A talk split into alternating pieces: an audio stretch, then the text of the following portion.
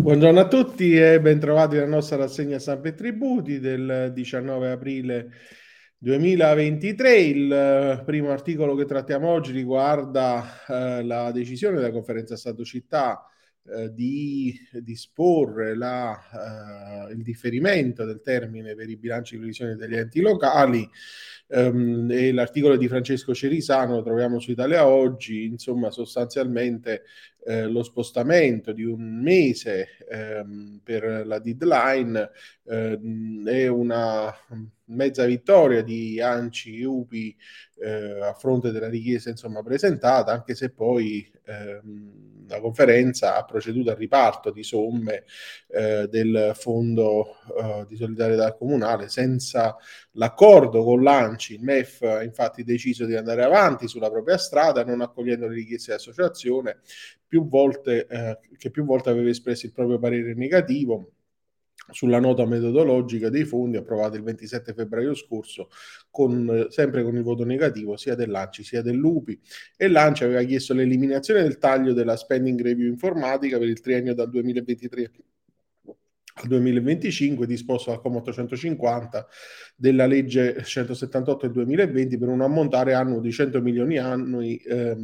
a carico dei comuni e di 50 milioni annui a carico di città metropolitane e province. Il MEF ha deciso quindi di non accogliere la tesi dell'associazione dei comuni, ritenendo la ripartizione dell'FSC coerente con il sistema perequativo che, in attuazione della legge delega sul federalismo fiscale e l'articolo 119 della Costituzione, prevede il superamento della spesa storica con il più parametro del combinato disposto di fabbisogni standard e capacità fiscale. Sul processo tributario poi le udienze date moto anche su richiesta di una sola delle parti. L'articolo CIPSOA quotidiano, il fisco di Matteo Della Pina, sempre meno in presenza e sempre più telematico, la legge delega spinge verso la digitalizzazione del processo. Restano comunque da risolvere le criticità legate al collegamento con le sedi delle varie corti di giustizia tributaria, che richiedono un forte potenziamento strutturale, e quindi all'insegna dell'informatizzazione del contenzioso tributario anche l'utilizzo obbligatorio di modelli predefiniti per la redazione di atti processuali, verbali d'udienza e provvedimenti giurisdizionali. E poi ci occupiamo di rottamazione, che cerca il rinvio. L'articolo di Giuliano Mandolesi su Italia Oggi,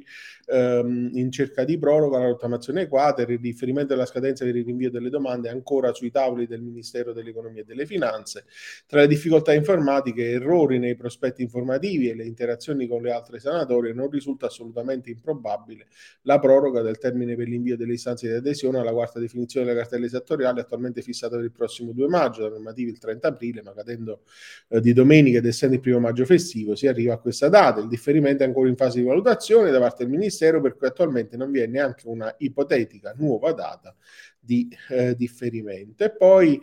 Daniela Gasciola su NT Plus Enti Locali ed Edilizia, IMU pronto il rimborso 2023 ai comuni terremotati dal 2012, in Emilia Romagna e Lombardia il minor gettito. Pubblicato sulla Gazzetta Ufficiale il decreto del capo del Dipartimento per gli Affari Interni e territoriali del Ministero dell'Interno, la Gazzetta è la 90 del 2023, e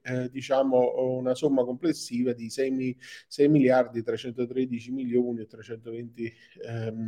euro,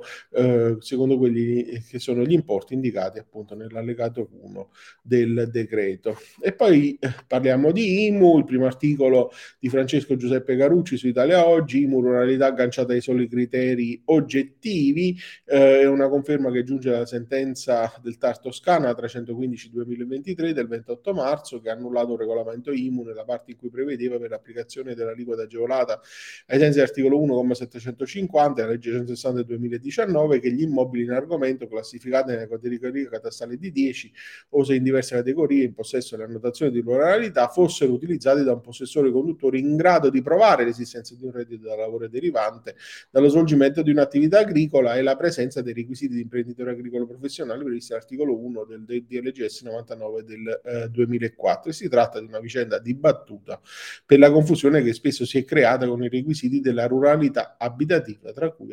alcuni di carattere soggettivo, e quindi la pluralità dei fabbricati strumentali guarda solo a criteri oggettivi. L'articolo 9,3 bis del DL557 del 93 reca la definizione ai fini fiscali di fabbricati rurali strumentali allo svolgimento dell'attività agricola, ancorata esclusivamente a parametri di carattere obiettivo e che non contempla parametri a base soggettiva. Il Comune pertanto non può imporre alcun requisito soggettivo in capo al soggetto passivo IMU o al diverso conduttore. E quindi sempre in tema di IMU l'obbligo dichiarativo per le aree pertinenziali, l'articolo di Stefano Baldoni sempre su NT Plus Enti Locali ed Edilizia, che commenta la sentenza della Corte di Cassazione 6.281 del 2023, secondo cui le aree pertinenziali di fabbricato per poter beneficiare dell'esclusione dell'IMU soggiacciono all'obbligo dichiarativo. La Corte ha quindi sottolineato l'obbligo della dichiarazione da parte del contribuente a pena di decadenza, non potendosi contestare solo nel giudizio la sussistenza di un vincolo di pertinenzialità non esplicitato nella stessa, cioè in quanto pur essendo stato eliminato l'IMU in molti casi l'obbligo dichiarativo, permangono sempre gli adempimenti previsti in materia di riduzione del tributo, obbligo che è stato ben evidenziato anche nel DL di approvazione della dichiarazione IMU del 2012, che era quella insomma di riferimento per la controversia in sorte innanzi alla Cassazione. E poi in tema di TARI legittima la riduzione in caso di mancato svolgimento del servizio, anche se non prevista dal regolamento comunale, l'articolo di Giuseppe Durante su Net Plus diritto, nota sentenza 8851 del 29 marzo 2023 della Suprema Corte di Cassazione, che ha specificato come la riduzione della TARI ai sensi dell'articolo 1,657 a 197 2013 è dovuta in favore del contribuente che concretizza il presupposto d'imposta per il solo fatto che il servizio di raccolta, pur debitamente istituito e regolarmente attivato nel perimetro comunale, non venga poi concretamente svolto dall'ente locale in una determinata zona del territorio comunale, perché trattasi di una zona particolarmente estesa. Quanto ha disposto appunto la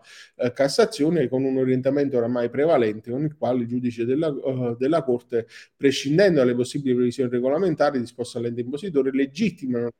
tariffa ridotta a metro quadrato nel caso in cui di fatto il servizio di raccolta non viene effettuato dal Comune in favore della utenza. E infine chiudiamo con l'articolo di Michele Damiani su Italia Oggi, cerca sentenze della Cassazione in tilt, da giorni il sito web al quale è possibile reperire e scaricare le pronunce della Suprema Corte è temporaneamente sospeso per attività di verifica sull'anonimizzazione dei provvedimenti pubblicati, come si legge nella sezione del portale dedicata alla ricerca delle sentenze, una situazione che ha portato anche al lancio di una petizione online per richiedere il ripristino del servizio. A lanciare la petizione è stata la pagina Facebook Avvocati, che conta circa 60.000 iscritti. Questo è l'ultimo articolo della nostra rassegna di oggi. Io vi auguro un buon proseguimento di giornata e